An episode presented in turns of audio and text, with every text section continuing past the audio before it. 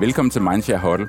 Huddle er Mindshares podcast, som skal inspirere folk i kommunikations- og marketingbranchen.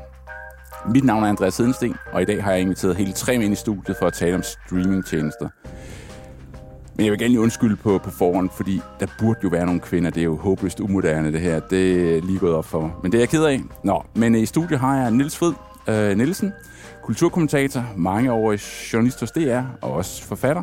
John G. Petersen, chefredaktør hos øh, Mobil. Og manden med de mange kasketter, Torben Mogensen, direktør hos Fremtidens Hjem, chefredaktør hos øh, Input, øh, skribent hos øh, Bo Bedre, lidt vikar, tech-vikar hos øh, Godmorgen Danmark. Nå, nu skal jeg høre, jeg er inviteret ind øh, bag... Ja, velkommen til. Tak. Jeg har inviteret ind bag mikrofonerne, fordi vi skal tale om de her streamingtjenester, den øgede konkurrence på markedet, kvaliteten af udbuddet og måske den her konkurrenceforvridning, der er tale om. Fordi konkurrenceforvridning, fordi der er jo rigtig, rigtig mange penge i, indblandet i det her. Øh, jeg læste, at øh, Deloitte Consulting udarbejdede en rapport til Kulturministeriet, jeg mener, det var i forbindelse med medieforliget i 2018, at man forventer, eller formoder, at der er en omsætning på omkring 2,5 milliard danske kroner øh, i Danmark på det her marked. Sidste år kunne man læse i øh, Ego, at øh, man forventede, at formoder, at øh, Netflix alene omsætter for 1,3 milliarder. Så der er jo rigtig mange penge i det her. Ikke? Og i sidste måned, der er Amazon Prime, de købte øh, det legendariske filmselskab øh, MGM for, jeg mener, det var 8,5 milliard øh, US dollar. Det er jo... Man kan jo ikke... Det lyder som noget fra en James Bond-film, ikke? Øh, så, men lad os øh, vende tilbage til det der med konkurrencen, og for, for, eller for konkurrenceforvridningen. Nils, jeg vil gerne starte over dig. Øh, når du kigger på de her tjenester og tænker tilbage på guldalderen i nullerne for serier, Mad Men, Sopranos, The Wire, har konkurrencen så skabt nogle bedre tjenester? Jeg, jeg vil i hvert fald sige, at øh, der er sket det, at talentet er søgt i retning af streaming og i retning af serier.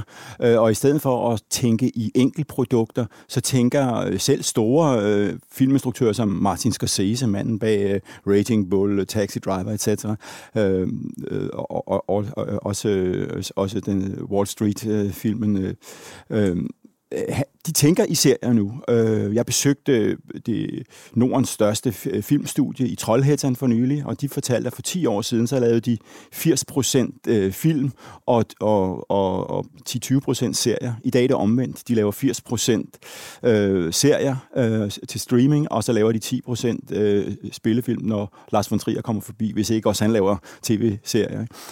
Så, så der er en entydig udvikling i retning af, af streaming øh, vil jeg mene. Men er så, kvaliteten blevet bedre? Det er et godt spørgsmål. Øh, jeg, jeg vil sige, at seriekonceptet sætter nogle, øh, nogle øh, begrænsninger. Det gør jo, at alting skal se realiseres, øh, og så om man får en tendens til at strække den længere, end den kan. Altså ligesom vi kender fra filmbranchen, de her, den her tendens med, at man, hvis man laver en rigtig fed, et, et, et, en blockbuster, så vil man godt lave en toer. Og hvis den også bliver en succes, så vil man også godt lave en treer. Og så skal man altså begynde at gøre sig umage, hvis 4'eren og 5'eren og 6'eren skal være lige så god som meteren. Så, så der ligger en fare for, hvad skal man sige, inflation passion i det, ikke? at man kommer simpelthen over, til at overproducere. Men, men jeg vil sige, streaming er kommet for at blive, og, og, og det er jo ikke noget, der forhindrer øh, talent. Øh, vi har fået kæmpe serier, du nævnte selv nogle af dem, øh, Breaking Bad, House of Cards, øh, øh Ride, vores egen Lars von Trier Ride, altså, øh, som ingen kan sige andet, det er jo kunst på meget, meget højt plan. Altså, jeg vil sige, at kvaliteten generelt er blevet meget bedre. Øh, og, og det har noget med pengene at gøre selvfølgelig. Altså jo flere penge der er i streamingtjenesterne, jo flere penge de tjener, jo mere, og jo ø- mere øget konkurrence imellem dem, jo mere production value ser vi jo også. Altså der, der, der er nogle serier, der, der jo har sparket benene væk under folk i forhold til, at det jo er på niveau med de bedste spillefilm. Og, og det, det er jo klart, det er, på grund af, det er på grund af pengene, og det er på grund af konkurrencen. Du skal have sådan en blockbuster-serie eller to på din streaming-tjeneste for at trække folk til. Altså et eller andet sådan noget must-see-tv, som, som man ikke kan undvære. Øh, Game of Thrones var det, det helt oplagte eksempel. Øh, der er sådan noget, lige nu kører Netflix den der Sweet Tooth, som også har en fornuftig production value. Altså det er virkelig, der bliver, der bliver postet nogle penge i det, og det synes jeg jo personligt er, er super fedt. Og så kan jeg godt lide den der longform, altså den der, altså i virkeligheden sådan en serie er jo, øh, som, som det er nu, så, så er der jo mange af serierne, der nærmest er film, der bare varer 10 timer. Altså det er virkelig der, vi er. Øh, og, og jeg elsker det der med, at det er en lang, bølgende historie. Og, øh, og du har ret, så sker der bare det en gang imellem, at at så går det galt for dem, og så bliver de ved for længe igen. Game of Thrones kan vi måske lige vende tilbage til, som, som kommer ud i nogle sæsoner, hvor man sidder og tænker, åh, det skulle vi måske lige have tænkt lidt længere over det her. Øh, men jeg tror også, der er en tendens en anden retning til, at man ligesom siger, øh, godt nok, vi har en trilogi af nogle bøger, dem laver vi til en serie, og den er så lang, som bøgerne er. Det tror jeg, det er noget, vi kommer til at se rigtig meget, at man siger, fint nok, den her serie kommer til at vare tre sæsoner. Det siger man allerede nærmest fra start, melder ud fra starten af og, og så lukker den ned. For så ved du, at det er en, det er en rigtig, altså hvor det ikke bare fiser ud i noget, åh, nu skal vi også lukke ned, fordi vi ved faktisk ikke, om vi bliver forlænget næste år, så vi skal lave en afslutning på det nu, der virker lidt bare. Det er rigtigt. Seriefænomenet ser man jo også inden for bøger, man ser det også inden for podcast. Der er ingen, der gider at sætte en podcast i produktion, hvis det er et one-shot. Det skal serificeres. Øh, forfattere elsker også trilogier, ikke? Øh, fordi har du først banket igennem. Altså, der er noget enormt tillokkende ved, ved, ved serieformatet, og der er jo ingen, der siger, at det skal tynde ud, selvom det bare ofte har gjort det. Ofte er det sæson 1, der er den bedste. Det må man bare indrømme, ikke? Men, men, øh, men der er bare noget, noget tillokkende ved det, øh, og der er også noget, der er også som forbruger, er det bare fedt. Det er altså det Brinch-fænomen, at man, vi kender jo alle sammen det der med, at man fredag aften bare vil se et afsnit eller en episode af en serie, og så ender man med at have set en hel sæson, øh, og det er blevet lyst udenfor. Og man har faktisk haft en rigtig skøn morgen, og, og drukket noget god chardonnay ja. imellem tiden. Jeg synes også, der er risiko for, at hvis man fortsætter på den måde, som man gør nu, øh, så øh, kunne man frygte, at de her streamingselskaber kommer til at kigge for meget på de ratings og øh, de antal afspillinger, der ligger på de her serier, og begynde at producere mere i, i samme retning. Og så er det måske, at kunsten lidt går tabt, og så bliver det rigtig meget mainstream. Øh, så jeg tror, der er en udfordring for dem i at få lavet noget, som til at starte med Lidt ligesom i gamle dage, Frid, med et Michael Jackson-album. Det kunne man godt sådan tænke, hvad, hvad pokker er det for noget? Og så får man lyttet det og, og tager det ind under huden og opdager, at det her det er meget, meget høj kvalitet. Og det tror jeg, at øh, streamingtjenester er nødt til at tænke i samme retning, så de ikke ender med at udvande det hele som sådan noget kommercielt øh, mainstream output, som bare er ja, mainstream, og så er der en små peaks en gang imellem, som Torben taler om, med Game of Thrones eller andre store serier, som sådan lige er med til at sælge dem, og så dem resten, det er bare ud i, ud i sandet. Jeg tror, jeg tror, man kommer til, undskyld, jeg tror, man kommer til at anerkende øh, streaming på, som kunst på lige fod med, med gammeldags film. Men så kan der, kan der være et kulturpolitisk spørgsmål, der hedder, vil vi leve i en verden uden biografer, for eksempel? Vil det ikke også være kedeligt? Skulle vi så gå ind og overveje national kulturpolitisk at sige, hvis vi inddriver nogle afgifter fra de store streamingselskaber, for eksempel, og så lad dem gå til danske biografer? Vil vi, vil vi kunne leve med, at alle fortællinger øh, er i ørerne, og de slet ikke er i bogform? Er der ikke også noget lækkert ved en gang imellem at få noget på papir? Øh, at det, det er jo taktilt lækkert, det kan være visuelt lækkert, øh, og, og der kan også, og, og, og vil vi helt undvære boghandler? Kan vi, kan vi klare den med, på, med biblioteker i en tid, hvor rigtig mange biblioteker lukker? Kan vi så vil, vil det så ikke være et kedeligere Danmark uden boghandlere? Mange af os kan godt lide at snuse rundt i boghandlen. Jeg elsker især, når jeg er ude at rejse, og gå ind i den stedlige boghandel og så se, hvad der er egentlig udkommet. Det kunne jeg egentlig godt finde på Amazon, men det er alligevel noget andet at stå og bladre i bøgerne, når jeg er derude. Og så tænker man, gud, der er sgu da en engelsk forfatter her, jeg ikke kender, eller der er en, der har skrevet noget om streamingtjenester, som jeg ikke har tænkt på før. Man får altid noget, noget med hjem, som man ikke havde, øh, som man ikke havde forudset, når man, når man dukker op i de her øh, for eksempel boghandler. Og der synes jeg, det er et kulturpolitisk spørgsmål. Vil vi leve i en, i en, i en, i en farver ny verden, helt uden de der gamle medier, biograferne, øh, bogladene øh, osv.? Ikke? Mm. Øh, det kunne man godt stille sig selv et spørgsmål. Jeg stiller selvfølgelig spørgsmål, fordi når jeg sidder og kigger på, på nogle af de her streamingtjenester, lad os bare sige Netflix, så synes jeg, der kommer jo rigtig meget indhold. Altså, der, der er altså originalt indhold, deres eget indhold. Og nogle gange, når jeg ser deres film, så tænker jeg, okay, der blev der lige frarøvet mig øh, to timer, øh, som jeg ikke får igen. Altså jeg synes måske, kvaliteten er, er, er faldet, hvis man kigger tilbage til, til måske til nullerne, tierne. At, hvor det nu handler det mere om at få presset noget indhold igennem, så der hele tiden ligger noget nyt, altså nyt, nyt, nyt, nyt, frem for kvalitet. Det, det, mm, både og. Altså, øh, kvantiteten er blevet så enorm, at du kan sagtens slå ind i nogle rigtig dårlige film. Men Netflix har altså også lavet nogle film, der er rigtig gode. Så, så, så øh, og, og, og til det, du sagde, John, altså det der med, at man godt kan risikere, at det ender som øh, bare sådan noget, øh, den sådan helt populistiske ting, hvor de bare laver det, som du, de ved allerflest vil se på, det er en rigtig dårlig forretning for dem. Og det kommer de ikke til at gøre. Altså deres, øh, jeg snakkede faktisk med en af deres øh, chefudviklere på, på, på deres backend på et tidspunkt, og han siger, at det vigtigste for os, det er, at der er noget for alle og vores algoritmer går ind og vurderer, øh, altså de, det er jo helt sindssygt, den måde, de laver det her på. Altså den måde, som de der algoritmer går ind og vurderer, når nu mangler vi noget til øh, kvinder mellem 25 og 35, der godt kan lide den og den specifikke skuespiller i den og den setting. Og så og så bliver der nærmest, uden at der nærmest er nogen, der sidder og skriver under på noget, så er der nærmest bare bestilt en serie øh, hos nogen. Altså det, det, er, det, er sådan, øh, det, er helt, det er helt sindssygt, den måde, det kører på. Det er jo så. sådan Stranger Things er lavet, ikke? Jo, jo. præcis. Altså, jeg synes, det, og det blev ret godt. Det blev vi nødt til at sige. Til det, John G. siger med, med, med Michael Jackson, øh, og, og, og, altså, der, der synes jeg bare, John, at, at øh, både film og musik, det er jo i bund og grund populærkultur. Og der er præmissen, at det skal være populært. Vi er ude på at fange mennesker. Øh, vi, laver, vi laver ikke... Altså selv, selv Lars von Trier, øh, der er der en bundgrænse for, hvor få mennesker han kan nå, for at produktionen går rundt. At man er nødt til at tænke i, i kommunikation så synes jeg, at der er et problem, hvis man, hvis, altså for eksempel både øh, Netflix og HBO, de har jo kontorer i, i København i dag, hvor de sidder og producerer øh, eller forbereder lokale produktioner. Hvis danske tv-serier i fremtiden bliver efter modellen Rain, hvor man laver tre øh, nøglescener i København, og så, re- så resten på et studie i, i, i Sverige eller i, i Hollywood, øh, og det hele foregår på engelsk. Hvis det bliver definitionen på en dansk serie i fremtiden, så synes jeg, det bliver fattigt. Altså, jeg vil gerne også have Kastanjemanden på dansk, og jeg vil godt have Forbrydelsen, og jeg vil godt have altså, de der store danske serier, som stadigvæk er talt på dansk.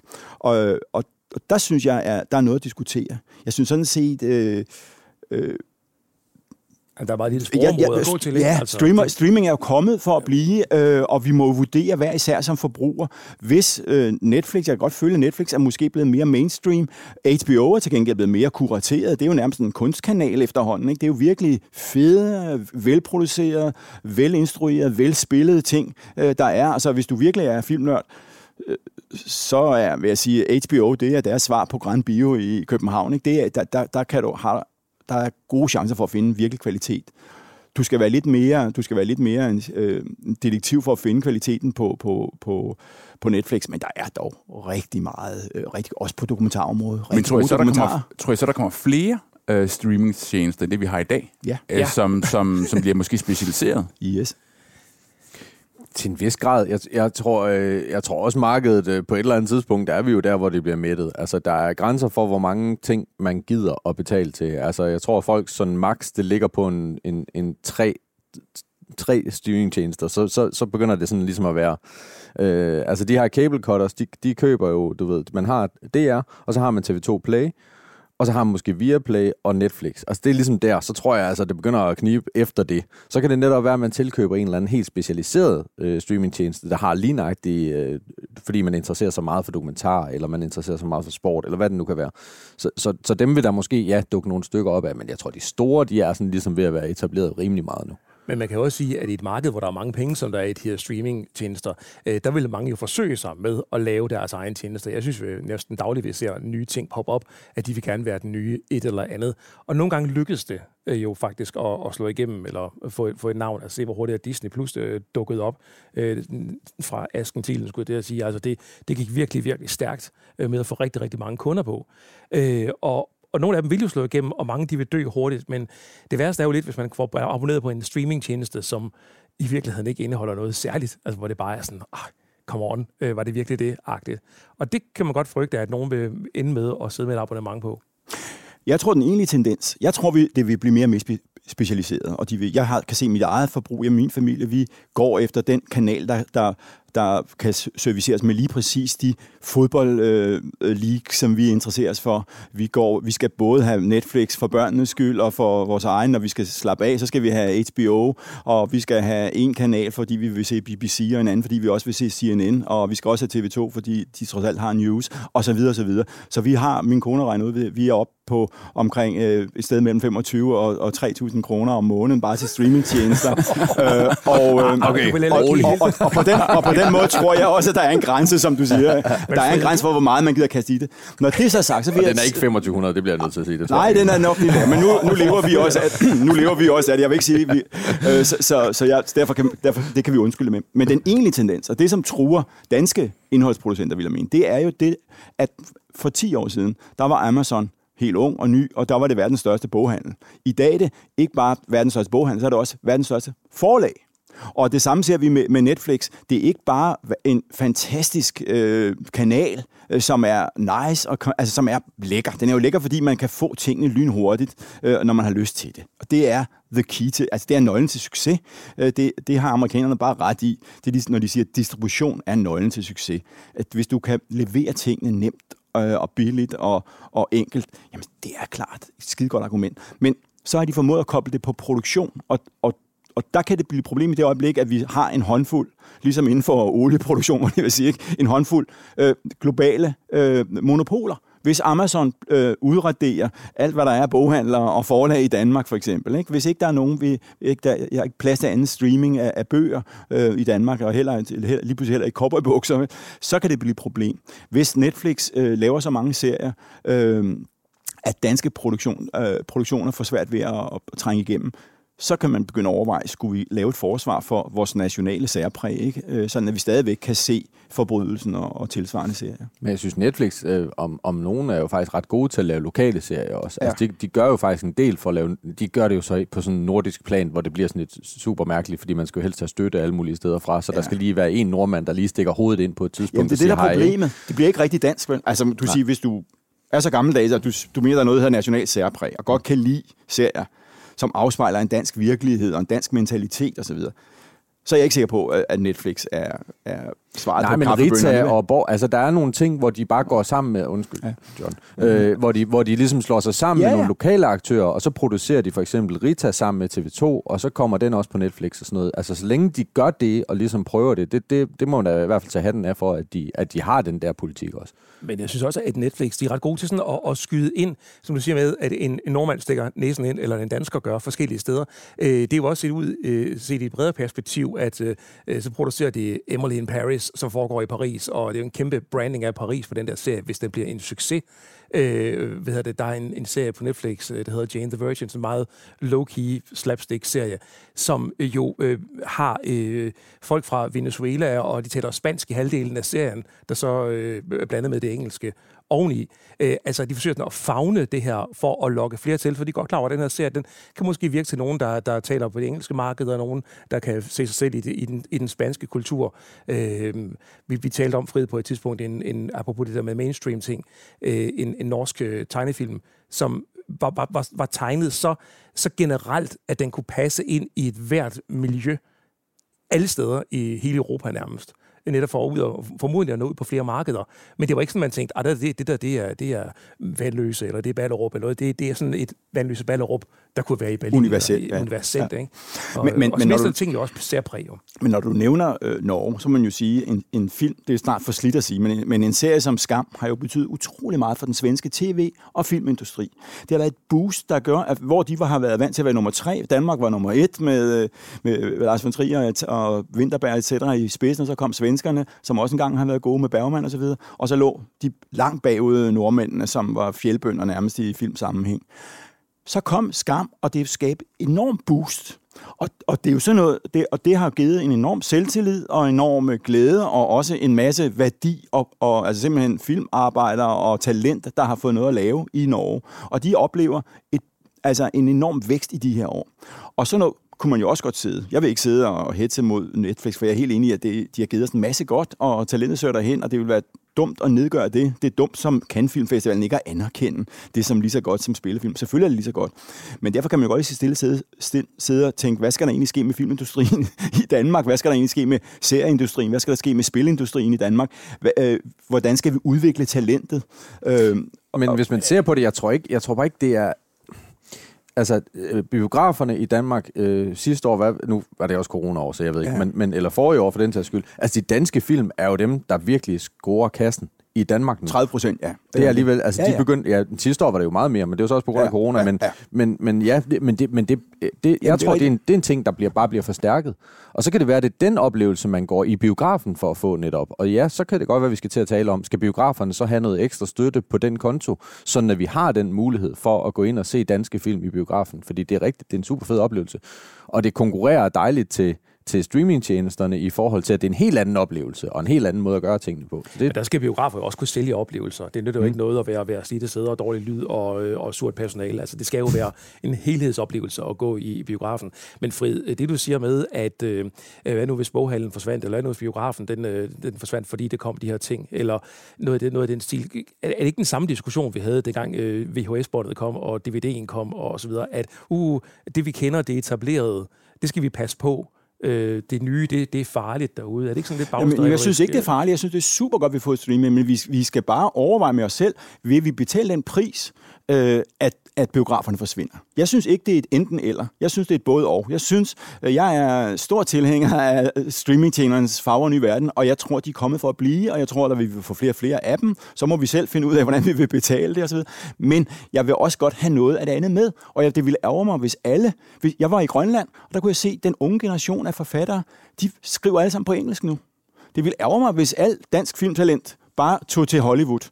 Øh, det, fordi jeg mener, vi har også brug for nogen, der laver fortolkning af, hvordan er det at leve i Danmark i de her år. Ja, fordi man kan jo vel godt tale om, at der ligger jo det her medieforlig fra 2018, hvor der ligger en, øh, hvor, hvor det, EU har gjort, øh, taget, lavet en masse tiltag, hvor man også har givet de enkelte lande mulighed for at gøre, tage yderligere tiltag, hvor man kunne for eksempel sige øh, til de her streamingtjenester, I skal betale noget skat. Der kan være nogle public service ting osv. Der kunne man måske godt forestille sig, at man kunne pålægge nogle af de her streamingtjenester af noget nogle public service krav og sige, jamen, I skal lægge nogle, øh, der skal være x antal procent nationalt indhold, der skal være nogle optag, øh, optagelser i de pågældende lande osv. Det er jo lidt det, du er inde på. Jeg, ved ikke, jeg, jeg, jeg får Ja, simpelthen ja. dårligt, når jeg hører det der. Altså, jeg, jeg, kan, jeg kan ikke ret godt med, at man skal til at, at diktere øh, en eller anden spiller, fordi de er udenlandske, og fordi de tilfældigvis er blevet store, at hvis I vil være i vores marked, så skal I gøre sådan her. Det er ligesom, øh, nogle gange hører man hører en eller anden politiker sige noget retning af, nu vil jeg også tage fat på Facebook og sige sådan og sådan, for det er også for dårligt. Jamen, Facebook er da, er da ligeglad med, hvad, hvad en eller anden politiker synes. Og det samme tror jeg, et eller andet sted Netflix er. Fordi hvorfor, altså, de skal have lov til at eksistere på de markedspræmisser, der er. Så må vi jo selv stramme os lidt op, og så få, få styr på, øh, på vores egne øh, produktioner. I stedet for at give pengene til, til Netflix, hvorfor fanden så ikke give dem til Danmarks Radio øh, og deres øh, dramaproduktion, som jo er, er drama i, i høj, høj, høj klasse. Nå, men Netflix kan jo søge. Altså, det er jo, det, det er jo jo bare. I Danmark der er det jo bare baseret på en frivillighedsordning, kan man sige, hvor du så søger om, med, om, om støtte til at producere noget dansksproget indhold. Og det kan Netflix jo gøre på lige fod med alle mulige andre, og det gør de også i øvrigt. Så, så det, det, altså, man kan sige, man behøver bare ikke tvinge dem til det. Vi behøver ikke lægge sådan et, øh, nu skal I sende 20% på dansk. Altså, det giver jo ingen mening. Så, så lad dem søge det. De, de, skal nok komme, hvis der er penge, så skal de nok komme og søge dem. Altså. Når, når, når, det, når det hele bobber op, så er det jo fordi, at øh, Am- Amazon, øh, det er et spørgsmål om tid nu, hvornår de rykker ind i Danmark. Og man har, og man har set den måde, at flere af de her giganter arbejder på, det er jo, at de, de, de tænker meget skatteteknisk. Og det vil sige, at de betaler så lidt øh, i skat som muligt i de lande, de opererer. Øh, og fred være med det, men man kan bare sige, øh, til at operere i Danmark, hvis du, hvis du, øh, hvis du har en virksomhed i Danmark, så forventes det, at du betaler skat ligesom alle andre. Øh, og det er det, det er jo det, som Margrethe Vestager i EU-regi forsøger på, og det er også det, som den danske regering prøver at lægge sig i halen af. Der er det så bare, jeg mener, hvis, man, hvis det lykkes for Margrethe Vestager og, og, og med hende, den danske regering, at, at få de her store, altså Google, Facebook, det er de, det er de største, men, men, men også Amazon, når de kommer til dem, at få dem til at betale en eller anden skat. Der man taler om en, en afgift på 7 procent. Det er, ikke, det er ikke noget med at tvinge dem til noget, men det er bare ligesom alle andre virksomheder. Ligesom din virksomhed også betaler skat. Ikke? Men, øh, så øh, sige, jamen, at 7% af den skat, de betaler, det skal altså gå tilbage til det danske produktionsmiljø. Og det kunne være en måde at finansiere, fordi der er jo ikke stemning for i Danmark, at der er nogen, der skal betale mere i skat. Men der er stemning for, at vi vil godt holde gode, øh, øh, unge produktionsmiljøer i gang. Fordi der, det vil være trist, hvis vi, når vores børn og vores børnebørn engang vokser op, at der så slet ikke er nogen egentlig dansk produktionsmiljø. Hvis det bliver ligesom Nå, i men- Grønland, at alle taler engelsk fra, fra de går ind Ja, jeg er helt begynder at enig arbejde. i, at, at det der er en Det- god det er idé mere at, sådan, at give, give, give penge til, til produktionsmiljøer og unge talenter og alt den slags. Jeg siger heller ikke, at, øh, at vi kan, kan gøre et eller andet med Netflix. Men jamen, der må de jo, ligesom alle andre virksomheder, sørger for, at de abonnenter, der er i Danmark, de bliver afregnet i Danmark, så der bliver afregnet moms og skat, og hvad ved jeg af de der ting. Øh, det samme gælder sådan set for Google og, Facebook og hvem, hvem andre.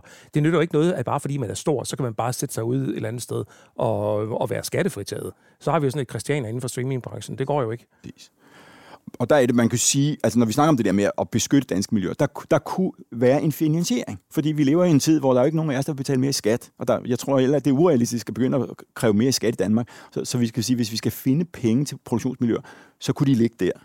Og der tror jeg, du har ret i, at, at øh, der, der er Google ligeglad med den danske regering, men de er ikke ligeglade med, med, med EU, fordi Europa er så alt så stor en enhed, at de, de lytter til Margrethe Vestager, ikke? og hun er, hun er bestemt en øh, sat, øh, sat sig, gjort indtryk på amerikanerne, kan man sige. Altså, personligt synes jeg, det kunne være interessant, hvis øh, for eksempel DR begyndte at lave nogle i min optik, dejlige, spændende dramaserier igen, som ikke kun var sådan noget kitchen sink drama. Ikke? Altså hvis man fik uh, rejseholdet to, noget, hvor der var noget chubang og så videre.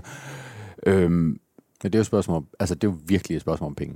Ja. Altså, og når de, men, når de så hugger i budgetterne til ja. DR, og de så sidder og ser, jamen vi kan producere, du ved, hele, hele TV-væsen-budgettet for et helt år, øh, det kan vi producere for det, det koster at producere 10 afsnit af en dramaserie. Altså, så kan jeg jo godt se, så, så bliver det altså svært at prioritere anderledes. Ikke? Men der er også bare nødt til at være noget kultur, Torben. Altså, Jamen, vi, vi er jo ikke, vi er jo ikke enige. Altså, det, altså, det ville være dejligt. Jeg synes, flere penge til det her. Altså, jeg, jeg er jo licenstilhænger, fordi jeg synes, at det, som øh, Danmarks Radio gør øh, på alle deres platforme, er noget, vi ikke ville have fået ellers. Jeg ved, der er mange lag i den her diskussion, men, men det er bare nogle, nogle ting, altså vi har bare en masse eksempler i Danmarks Radio på, at det var aldrig opstået på et kommersielt marked eller et frit marked, og, og så er det alligevel blevet stort.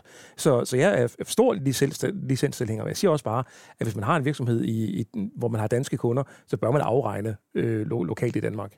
Og så kan vi diskutere, hvor de penge så skal gå hen, hvis det er udmærket idé at, at smide dem over til, til produktionsmiljøet. Mm, mm. Det er der, hvor jeg ville hen. Det var nemlig at sige, at jeg synes, det kunne være fantastisk, hvis man havde den her kulturelle højborg i DR, som sådan også kunne være frontrunner og som ikke kun lavede sådan noget øh, Panduro, Panduro, hvad hedder det, Panduro-agtigt noget, gammeldags noget. Fordi jeg forstår da godt det danske talent, der siger, okay, jeg vil da gerne arbejde sammen med for eksempel Disney, fordi hvis jeg kan komme med ind og lave noget cutting edge, eller Mandalorian, eller Wanda, altså det, var, det er nok noget af det mest moderne, fremadskuende serie, jeg længe har set. Altså, både på det rent teknologiske, men også især sådan en som Wonder, hvor der er noget med fortælleteknik, øh, nye fortælleteknikker osv. Der kan jeg da godt forstå danskere, der siger, lad mig komme til USA og prøve det af. Altså, det er jo ikke noget, som man... Altså, det skulle du også være mulighed for i Danmark, tænker jeg. Det ville være DR, der skulle gøre sådan noget. Tillad mig, øh, og nu vil jeg godt sige, at jeg er glad og stolt over at have arbejdet i Danmarks Radio i, i, rigt, alt for, alt, i rigtig mange år. Men jeg vil, jeg, vil, jeg vil godt sige, der er noget i det, vi snakker, når vi snakker om det nye mediebillede. Danmarks Radio er skåret ned til, til sokkerholderne, det er en offentlig hemmelighed. Det sidste medieforlig skar Danmarks Radio ned med 20 millioner. Der har været en altså, tal, dramatalent som Søren Svejstrup, der skrev Forbrydelsen, Adam Prise, der skrev Borgen. De sidder og arbejder privat nu, og så sælger de til dem, der vil købe. Om det er så Netflix, om det er HBO, Danmarks Radio eller TV2, det afhænger simpelthen af forhandlingerne. Det er en forretningsmæssig virkelighed, i dag. Og der kan man så sige, der kunne man godt argumentere for at sige, jamen public service er noget andet i dag, end det var for 20 år siden. Public service, det er ikke knyttet til nogle bestemte sten ude i øh, Ørestaden, hvor der står DR på. Det er knyttet til dem, der laver public service. Det kunne være, at det var John G., der lavede public service ved at, ved at, ved at advare os mod at blive snydt på, på mobilmarkedet. Det kunne være, at, du, øh, at man bliver snydt i IKEA, altså i, øh, øh når, når, når, du, når du indretter hjem. Der, det kunne være alle mulige former for journalistik, som, som kunne kunne, kunne, hvad skal man sige, kunne opfylde de her public, public service kriterier. Og der kunne man godt overveje, synes jeg, i fremtiden at sige, jamen public service er noget, det er noget, man gør. Øh, og, og det kan være, at du, hvis du har en privat virksomhed, så laver du ren kommersiel virksomhed i 80% af tilfældene, men 20% af det, du laver, det er rent faktisk øh, public service, og så skal du også have hjælp til det. Men det øh, findes jo. Altså, ja, det, det, der er en pulje, men man kunne arbejde videre. Og, og helt klart, den måtte godt også for mit fra mit synspunkt også klart øh, meget gerne være meget større. Øh, fordi det er noget, der betyder noget, at man, kan, at man kan sætte sig ned og kigge på et projekt, og så se på det og tænke, okay, det her det vil vi virkelig gerne lave på vores platform, hvad enten det er sådan, der med Netflix, eller os, eller whoever. Øh, men vi er ikke sikre på, at det kan tjene sig selv hjem på den måde, som vi normalt finansierer ting men det har en eller anden... Det, det, det kan gøre noget godt. Ja, Øh, og, så kan du, ja, og så kan du søge de her penge, og så kan du få lov at lave det, og så kan det netop være, som du siger, John Game, så kan det godt være, at det eksploderer og bliver kæmpestort alligevel, fordi det her, Mhm. det er jo virkelig netop bevist mange gange, at man kan sagtens lave noget, der starter ud med at være meget smalt, og så lige pludselig så siger det bare puff, og så synes alle, det er fedt. Så, så helt klart. Det fungerer jo inden for film, faktisk. Altså, ja. hvor de får alle sammen støtte, øh, men hvis du så tjener afskyeligt mange penge, så får du lov at betale din støtte tilbage. Jeg tror kun det anden, der men får lov at betale tilbage. omkring de der støtte, public service ordninger og mediestøtte og hvad vi ellers har i Danmark, ja. der skal vi også bare lige huske, at hovedparten af penge jo gives til folk, der, der bare får det per automatik, altså de, de store mediehuse. Og det synes jeg så er et, et, et kæmpe problem, fordi øh, at der, der sidder jo virksomheder, øh, hvad enten det så er Jysk Fynske Medier eller JP Politikens Hus, og skovler millioner ind på den der konto der, og de regner jo bare med at få dem igen. Måske skulle man lave sådan en Radio 24-7 på dem, og lige trække nødbremsen, og se, hvad der, hvad der sker. Øh, hvad hedder det, om, om de kunne overleve i et kommersielt marked, øh, uden de der kroner der. For det skal vi andre jo, der er, der er bare af os selv, øh, forsøge at, at, at, at finde ud af. Og, og hvis vi så tænker, at nu vil vi gerne søge støtte til et projekt, enten det så kunne være en, en, en film eller en podcast, eller hvad vi er, øh, så er vi jo underlagt alle mulige komplekse regler om, at vi skal have alt muligt, og så skal vi forresten også lige selv finde, finde, finde noget finansiering. Jamen det er jo det, der er helt pointen med det, som, som Torben siger, vi har fået en super god idé, den kan måske bære, hvis vi får lidt hjælp til at komme i gang, men vi har bare ikke lige 100.000 ekstra til lige at, at proppe, ekstra, øh, proppe efter dem.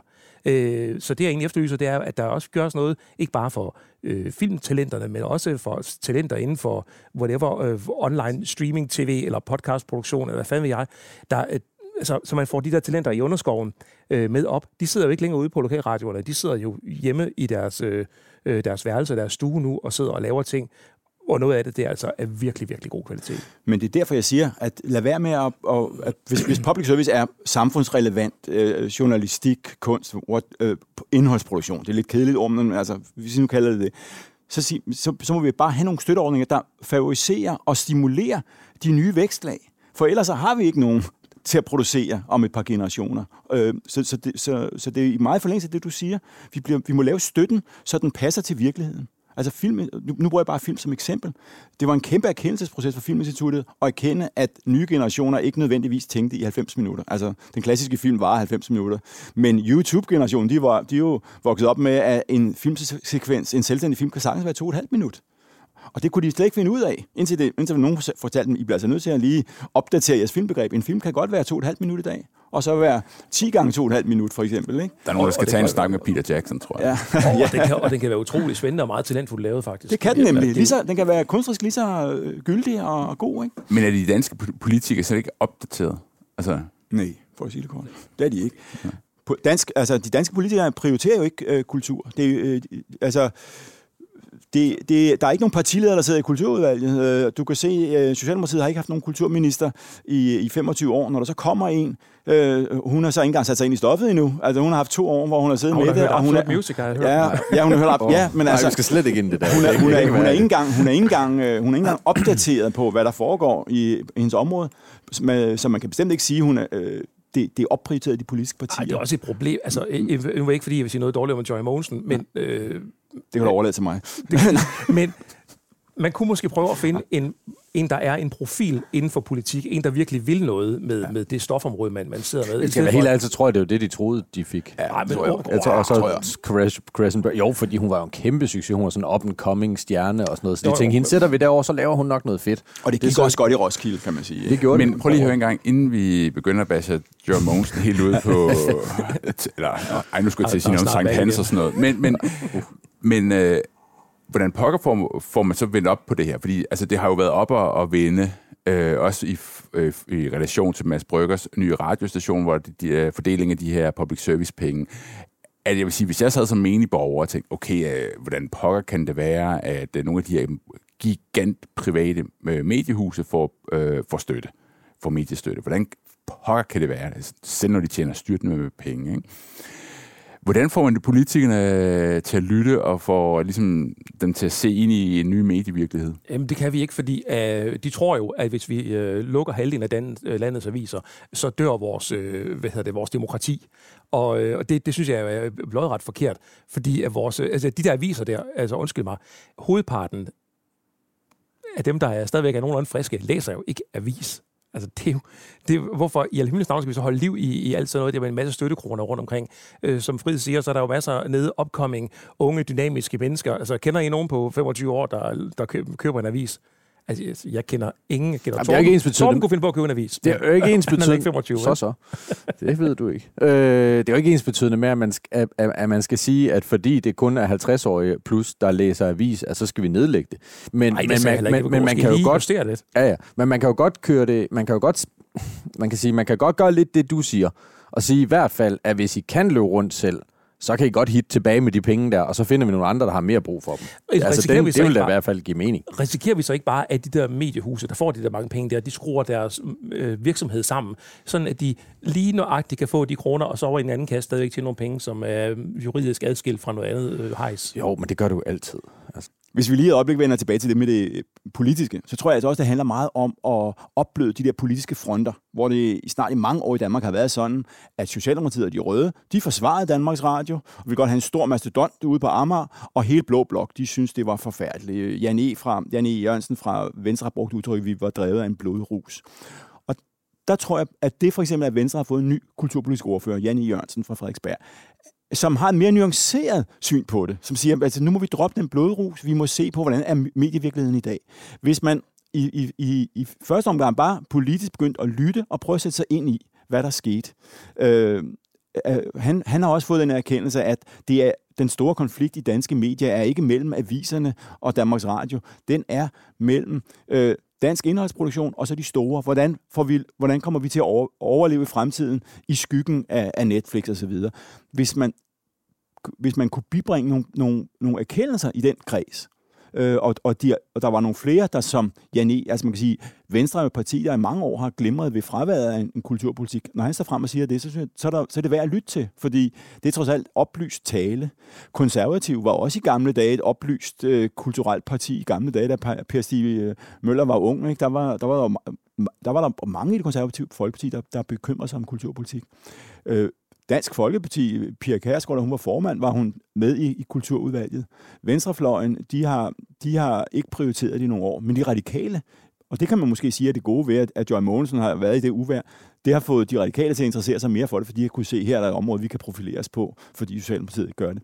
Så man kan håbe, altså, at, der sker, at der kommer en mere nuanceret øh, øh, interesse for kulturpolitik blandt politikerne i ly af det, der sker omkring streaming.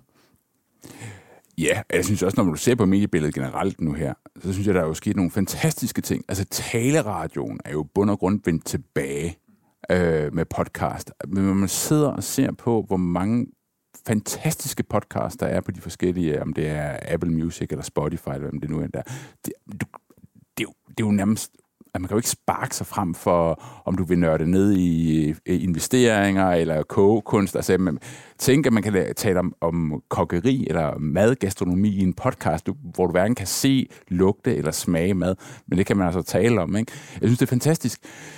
Og det er der jo en masse af, så, så man kan sige, de her nye streaming-tjenester øh, jo tager også en masse øh, med sig. Ikke? Men tiden den går, vi skal også til at runde af, og nu har vi jo talt om de her biografer, vi taler også om det her med, med øh, med Amazon uh, Prime, der har købt MGM. En, øh, en dejlig, hvad hedder det, sådan en juletradition, den ligger så nogle år tilbage for mig, det var, at man gik i biografen og så James Bond i juledagene. Tror I, nu har vi jo talt om biograferne, kun berørt, uh, tror I, at sådan noget som Amazon Prime, der køber MGM, at, at det er med til at, at, at give dødstød til uh, biograferne? At, ja. den, den, at det bliver, uh, nu er biograferne på vej ud? Jeg tror ikke, biograferne er på vej ud. Det, det, det kan jeg slet ikke se. Øh, jeg tror, nu, nu har de haft nogle hårde år her, altså især på grund af corona. Øh, men, men, men hvis du ser på kurven, så, så vidt jeg sådan lige orienteret, så er den gået ret fornuftigt. Altså det er, ikke, det er ikke en dårlig forretning nødvendigvis at have biograf. Det er klart, det kan godt være lidt svært for den helt lokale biograf ude i Dragør, der har det måske lidt hårdt, øh, fordi der simpelthen ikke er understøttelse til, altså der er ikke, der er ikke folk nok derude, agtigt. Men de store, lækre biografer, der hvor du virkelig går ind og får en fed oplevelse, øh, altså de er, det, det, det er noget, man gør. Altså, og det bliver, man, det bliver man ved med. Og især de der danske film, der er sådan en blockbuster, druk og sådan noget. Altså, der, det, det bliver ikke et problem, tror jeg. Jeg tror ikke, jeg tror ikke vi kommer til at se øh, en udkonkurrering af biograferne overhovedet. Nej, jeg tror heller ikke, at det, det kommer til at ske. Og jeg er også typen, der øh, synes, at biografbygninger, særligt dem fra gamle dage, skal bevares, øh, og må ikke laves om til andet end biografer. Det må ikke blive en netto, øh, fordi biografen lukker. Øh, men, men i hvert fald, så er biografen også bare nødt til at indse, at det her det er en oplevelse, de sælger. Det er ikke bare en film, det er en helhedsoplevelse. Øh, lige så vel som man øh, øh tager i Tivoli og synes, at det er altid at bruge en dag der, så skal det være noget, der kan noget andet end bare den samme film, som den vi har på Netflix. Og det synes jeg, de har øh, vist igennem mange år, at det er gået sådan set meget godt. Jeg synes godt, de kunne steppe lidt op i nu og lave det lidt mere sådan, som en, en stor oplevelse, men, øh, en, med lukning. Nej, måske en udtønding. Jeg ved ikke, om Dragør overlever. Det, Dragør kan noget, det er slet ingen diskussion om det, men, men, men hvis du tager til Hellerup, eller den her, ja. hvad den hedder, den ligger om på eksperimentariet, ikke? Også, hvor du virkelig sidder, og så har du en, du ved, du har et super fedt sæde, du har en lampe på bordet. Hele, hele det, når du går ind i biografen, er, at du går ind i en super lækker café, du må have lov at tage en, et glas vin med ind og sidde og drikke, mens du ser film. Altså den der helhedsoplevelsen, det er, det er, den, det er den, man skal kæmpe for at, at, at få frem fra biografernes side, og så, så skal det nok gå. Og jeg vil også sige, øh, Torben, jeg var faktisk i, i biografen før alt det her corona. Altså, vi kunne komme det rigtig længe. Men jeg, jeg gjorde noget så usædvanligt som at tage til Kærteminde. Ikke? Og så, og så tænkte jeg, at den her film nu vi se, og vi, vi var vildt overrasket over, hvor, hvor høj en kvalitet, at den her lokale biograf, den, den var på. Øh, så, så apropos Dragør, eller Kærteminde, eller hvor vi nu er henne i, landet, altså hvis de kan noget særligt, så har de også en, en berettigelse. Jeg, jeg kom i hvert fald igen og tænkte, det, der, det kan vi godt gøre en anden gang, mest af alt bare for at støtte. Jeg tror, når du siger Kærteminde, altså jeg tænker på Kærteminde, jeg tænker på Odshavet. Jeg så engang, altså Odshavet biograf, der er en oppe i Hov, en biograf. Den var far for at lukke. For den lukkede, og du så boede øh, opad mod Sjællands Odde, så skulle du altså helt ind til Holbæk, og måske endda til, til Roskilde for at komme biografen. Det er altså noget længere end fra Dragør til centrum, men altså, det, det er en lang tur. Og der kunne jeg godt forestille mig, at man i nogle af de her tyndt befolkede områder kunne, skulle holde øh, en hånd under øh, biografkulturen. Det kunne man gøre for eksempel ved at lade dem vokse sammen med biblioteker eller boghandler. Altså man kunne skabe de her unikke miljøer, hvor man, hvor man får nogle oplevelser ud over det sædvanlige. Ude hvor jeg bor øh, i udkanten af København i Bagsvær, der har man, der har man lavet det, det, det lokale bibliotek vokse sammen med biografen. Og de tilbyder så, når du går ind og ser en film, så ser Ingmar Bergman, så, så får du øh, øh, eller øh, så får du tilbud om at læse øh, manuskriptet øh, til, til bogen, når du går ud, hvis du er så interesseret. Ikke? Eller apropos litteratur, eller musik, soundtrack, soundtracket kan du tage med hjem, eller så videre. Men at man, jeg har selv været ude og holde foredrag om instruktører, og så har folk set film efter, jeg har stået og ævlet, så har folk set filmen bagefter, eller, og, og, og, og de har fået en snack til at gå hjem på, der havde en relation til, til den film osv. Og så de så ender med at få en total oplevelse. Den type udvikling kunne jeg godt for, øh, se for mig. Man kan også overveje, om man skulle lave sådan en pulje, hvor biograferne så kunne søge, hvis de har nogle idéer til at om, man så må sige, opgradere oplevelsen hos dem. Altså sige, vi vil gerne, øh, vi vil gerne lave en café, der kan noget andet, eller vi vil gerne, øh, whatever. Altså, der, der er jo virkelig muligheder for det, men, men det kræver, at der kommer nogle penge til at investere, og det har de jo ikke. De, gør ikke, de får ikke kæmpe overskud, der gør, at de kan investere i nye sæder eller et eller andet. Altså, så, så lad, lad, man kunne lave en pulje, hvor man sagde, så har I mulighed for at søge her, hvis I gerne vil, vil noget mere. Men grundlæggende set, Torben, så skal biografen jo udvikle sig til at blive... Altså, hvis man prøver det der med at tage, tage et barn med for første gang i biografen, de, de bliver sådan helt, wow, der er mørkt, der er, det er et helt andet. Den oplevelse skal man kunne gøre for de voksne også, som du siger, med vin på bordet og, og benene op, eller en helt andet koncept omkring det. Ikke? Øh, hvis man kan det, så har biografen også en overlevelse. Og børn, der starter øh, på et højt niveau, hvor de tænker, wow, når de går ind, øh, de går også i biografen, og de bliver ældre, hvis den eksisterer. Men man har set inden for bogpalatser, altså, eller inden for bogbranchen, hvor jeg tror også, som du siger, der vil være et publikum, og der, der, der vil altid være plads til trygte bøger, fordi det er en særlig oplevelse. Men, men så kan man så sige, de ting, det der movie house, du taler om i, i, i Hellerup, Torben, det tror jeg, det er et storbyfænomen, men derfor kan der godt være nogle andre unikke øh, miljøer ude i, øh, altså i de mere tyndbefolkede områder, hvor det så har nogle andre kvaliteter. Måske nogle café, caféagtige, nogle kulturhusagtige kvaliteter. Altså det tror jeg ikke, man skal se bort fra, fordi ellers så bliver det meget øh, Øh, øh, København, øh, i, i Danmark vil det være København, Odense og, og Aarhus, der vil kunne bære sådan nogle højteknologiske biografpaladser. Ikke? Jeg må sige, i restaurationsbranchen taler man jo meget om det her med værtskab, ikke? Altså, at det med at byde folk indenfor på en restaurant, fordi prøv at høre, rigtig mange mennesker i dag, de er blevet sindssygt gode til at lave mad. Ikke? Det er blevet sådan en del af den nordiske, danske tradition. Vi skal kunne noget med mad. Ikke? Men så det, som restauranter kan, det er at putte værtskabet ovenpå. Det der med, at man bliver lukket ind i et univers. Nu skal man sidde på en restaurant de næste to, tre, fire timer, eller hvis man er jo hos øh, alkemist, måske seks timer. Og så, er, så bliver det hele det bliver udfoldet. Ikke? Det er vel det, som biograferne også skal til at... Det er jo lige præcis det. det, er lige præcis det. Og så tænker jeg også, jeg var også før coronaen, eller var det lige i begyndelsen af corona, der var jeg i biografen at se The Empire Strikes Back. Og det er jo en film, der er jo, nu kan jeg ikke huske, hvor mange år den er, den 25-30 år gammel efterhånden. Og der fik man jo lov til at se en film for, for, for mig for første gang, øh, som den skulle ses. Ikke? Altså, jeg har kun set øh, Empire Strikes Back på gamle VHS-bånd eller på Disney+. Plus. Nu så jeg den med fuld power på John Williams øh, X-Wings, der brager afsted nærmest i menneskelig størrelse. Ikke? Det var fantastisk. Man blev jo barn igen. Ikke? Altså, det, det er jo det, tror jeg, så, som du, Torben, taler om det der med, det kan bare noget. Ikke? Altså... Vi kan også være filmeksperten, om der er basis for at lave en konceptbiograf-kæde, øh, der øh, baserer sig på klassikere, altså kun viser gamle film, simpelthen. Jeg vil mere tro på det på til, til streaming, men, men når du siger det der, Andreas, altså med biografoplevelser, altså en af mine yndlingsfilm, det er den italienske Mine Aftener i Paradiso. Ikke? Altså der skildrer en lille italiensk dreng i en lille italiensk by, der står øh, hos hans reservefar, og, som er, som er film, frem, hvad hedder sådan en fremviser, ham der står og putter filmrullerne på. Ikke? Og den her dreng, der vokser op og, og netop oplever det, du snakker om, John G., altså mørket, der lægger sig, og hvordan fantasien, den, den kollektive oplevelse, når man gyser i fællesskab, når man griner i fællesskab. Altså den der unikke oplevelse, den er jo bare så opløftende. Og det er også den, der gør, at vi ikke vil lægge Flow TV bag os, fordi vi har stadigvæk brug for at opleve en fodboldkamp i fællesskab. Vi er sammen, den, den, den gider vi ikke at se 12 timer efter den er foregået. Den skal ske samtidig. Vi skal helst sidde og drikke øl samtidig, og spise popcorn til, og, og råbe og skrige samtidig. Det nytter ikke noget, at jeg sidder og jubler over målet nu, og du så jubler over det i morgen. Det er ikke, det, vi skal gøre det samtidig. Men der er, så, faktisk en, der er faktisk en sjov pointe omkring det der, fordi jeg kunne godt se i fremtiden, at Netflix købte rettighederne til at sende fodbold, for eksempel. Det, skulle det, bare sende det live. Ja, ja, det er klart. Ja. Det kører live. Ja, det øh, Netflix har været ude og lægge prøver ud hos, øh, hos nogle af tv-producenterne omkring live-koncepter. Øh, altså et lokalt live-koncept, som, nu ved jeg ikke, husk lige tage nu, det bare, som, som faktisk sagtens kunne køre på en streamingtjeneste, og det kørte klokken 8 om aftenen, så kan man selvfølgelig se det 100.000 gange bagefter også, men altså, der, der er ikke noget, der stopper dem fra at gå i den retning også. Nej, nej, nej. Der er godt mange lidt live-element, når man kigger ind på de der tjenester. Ja, det kunne men være sjovt, men de, de arbejder lidt på det. Du kan se, at Apple med deres nye se tingene sammen. Altså, om, om, ja, det er så, noget, det... om det er så Netflix eller TV2 eller DR, men jeg tror bare, at der vil være en niche, eller vil være et område for Flow TV også i fremtiden. Og det er lige præcis sport. Det er også noget med, med kongehus, det er også noget med politiske begivenheder. Nyheder ikke? generelt. Nyheder generelt, ikke? Mm. Det, og det er knaldhammerende dyrt, og derfor vil, vil Netflix tænke sig rigtig godt om, før de går ind og laver Helt klart. Der, Torben, skulle du lige have den sidste kommentar? Ja, jeg synes bare, at der er en, en øh, vigtig pointe at få med, og det er, at der sidder nogle folk øh, ude i Danmarks Radio og på TV2 og på de her mindre organisationer inden for den her verden her, som skal stramme sig alvorligt an hvis de virkelig vil noget. Altså, nu har TV2 jo øh, satset nogle forskellige ting direkte på TV2 Play, øh, som, altså, The Bachelor har været en serie, et amerikansk koncept, de har købt, de så har produceret. Ikke? Det er så ringe som man næsten ikke kan være i sig selv over det.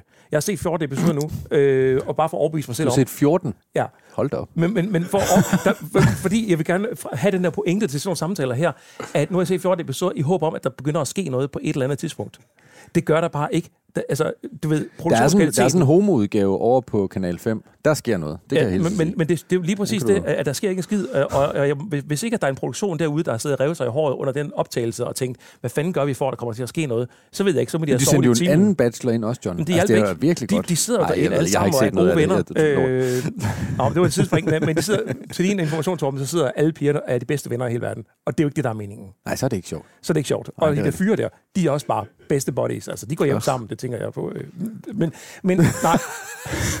okay, det, kunne, okay, det vil være ja, det vil være, det vil være twist efter de 14 episoder. Nej, min point er, at hvis man absolut øh, hvad hedder det, lancerer noget direkte på streaming, enten så er direkte på DRTV eller direkte på TV2 Play, så skal det dele med også have en kvalitet, så man gider åben for det. For hvis der er nogen, der har fået den første oplevelse med øh, eksklusivt på TV2 Play med The Bachelor eller noget andet tilsvarende skram, de har lagt på, øh, så er det altså op ad bakke. Altså den nye klovnsæson er heller ikke for god, øh, når det kommer til stykket. Det skal man altså virkelig, virkelig kunne lære noget af, øh, af de store tjenester. John er ude med riven i dag, skal jeg helst sige. nej, nej, men, men, men så gider vi det jo ikke, Torben. Nej, men det er så rigtigt. gider vi ikke betale for TV2 Play, hvis det bare er sådan noget øh, ingenting, mens de andre tjenester, de lancerer noget, der virkelig rykker noget. Det er egentlig det, der er min, øh, øh min, min, min pointe i det. jeg synes, vi skal runde af. Jeg synes, det er helt fantastisk, for det viser jo bare, at det er et kæmpe, kæmpe stort emne, det her, når man bare siger streamingtjenester. Og det, vi i virkeligheden her har, øh, kun har berørt, det er jo måske sådan, øh, skal man sige, øh, det, der har med film og øh, serier at gøre. Der er jo også musik, der er lydbøger, der er alt muligt forskelligt. Og det, som jeg ligesom hører her, det er, at der er nogle politikere, der skal få øh, øjnene op og stemple ind i øh, den medievirkelighed, vi øh, befinder i, os i lige nu. Ikke? Og så synes jeg, så har vi jo kommet rundt om Joy Mogensen og alt muligt andet, og, og The Bachelor, gud hjælp mig. Ja, det har du ikke regnet med, da vi kom Ej, i dag. det, det, det, det havde jeg ikke. Øhm, det må jeg nok ærligt indrømme. Prøv at høre en gang. Jeg plejer normalt at spørge, hvad er folks øh, favoritpodcast og sådan nogle ting. Hører, er der en øh, serie, som øh, I mener, folk skal gå hjem og se? Ja, det er der i hvert fald. Jeg vil sige, alle, der elsker film og tv de skal se Lars von Triers øh, ride de første to sæsoner, og så skal de glæde sig til, den tredje kommer. Det er simpelthen øh, øh, seriekunst, når det er aller, allermest øh, artistisk og kunstnerisk, og så er det hyldende skæg samtidig. Uhyggeligt og skæg på en og samme gang. Altså, jeg har, jeg har to øh, favoritter, hvis jeg skulle anbefale noget til nogen, der er nye på streaming. Så er det til børnene på Apple TV Plus en serie, der hedder Stillevand, som er øh, helt eventyrligt godt øh, lavet. Og øh, så er det på Apple TV Plus naturligvis The Morning Show, som øh, jo er øh, eminent fantastisk og rammer ind i en, en tidsånd omkring øh, MeToo og sådan nogle ting, som er, altså, ja, det er nærmest produceret til, til nuet, og det er, det er det, der er med til at gøre den stærk. Og jeg har en, øh, jeg har en HBO-serie, der hedder Euphoria, som er øh, altså vanvittigt godt. Altså virkelig godt. Det er, sådan lidt, det er også sådan lidt Vogue, og det er lidt øh, alt muligt. Altså det, men men den, er, den, er, den er velproduceret, den er, jeg ved ikke, hun har også øh, sådan en 16-årig pige, der bare har sko- skovlet den ene pris ind efter den anden. Ikke også? Altså hun spiller, de spiller så sindssygt godt i den serie. Så øh, jeg håber virkelig, at, øh, at de næste sæsoner ikke øh, gør det der, som du sagde, Niels, med at den starter rigtig, rigtig godt i første sæson, og så, blød, så laver den bare sådan en tur nedad, fordi det, den har fortjent bedre i hvert fald. Den er virkelig god. Jeg vil sige, hvis jeg skulle anbefale noget, så vil jeg også gå lidt tilbage i tiden, og så vil jeg sige Mad Men. Jeg tror, det er den serie, jeg har set aller, allermest, og det, der endelig går op for mig, den serie, den der har en dybde, som man slet ikke fatter. Det handler både om, hvad penge gør ved mennesker, og hvad penge kan få mennesker til at gøre. Ikke? Og også en mand, der lige pludselig skal til at genopfinde sig selv. En mand, der ryger ud i en 40-års krise. Hvad, også det der jagten efter den perfekte kunde. Ikke? Der spiller Coca-Cola en, en rolle i den der serie, der øh, er der seks eller syv sæsoner. Ikke? Øhm, så den og kan du er også en mand, der arbejder i marketing, og altså, du er meget jeg forstår godt, du kan lide lige præcis den hvis jeg... Ej, men, men, og øh, udseende, og ja, butterflyen, ja, og hele, øh, det hele. Ja, ja, ja, men, men, ej, men, men, det, ja, ej, men det, det, er, det er gud hjælpende en hammerende god serie. Så er der noget stilistisk over det, som det også er ganske udmærket. Det er vi godt blive enige om. Prøv at høre. Næste gang, så uh, tager vi et par kvinder med. Det skal der være, bare for at være lidt vogue og så videre. Joy Mogensen måske? Åh, oh, det så bliver du stille. ret uholdt. Kulturpolitik, jo. Ja, det, vi, vi tager noget om kulturpolitik næste gang med Joy Mogensen. Det må være en invitation til hende. Ved I hvad? Tusind tak, fordi I gad at komme. Og selv tak. I lige måde.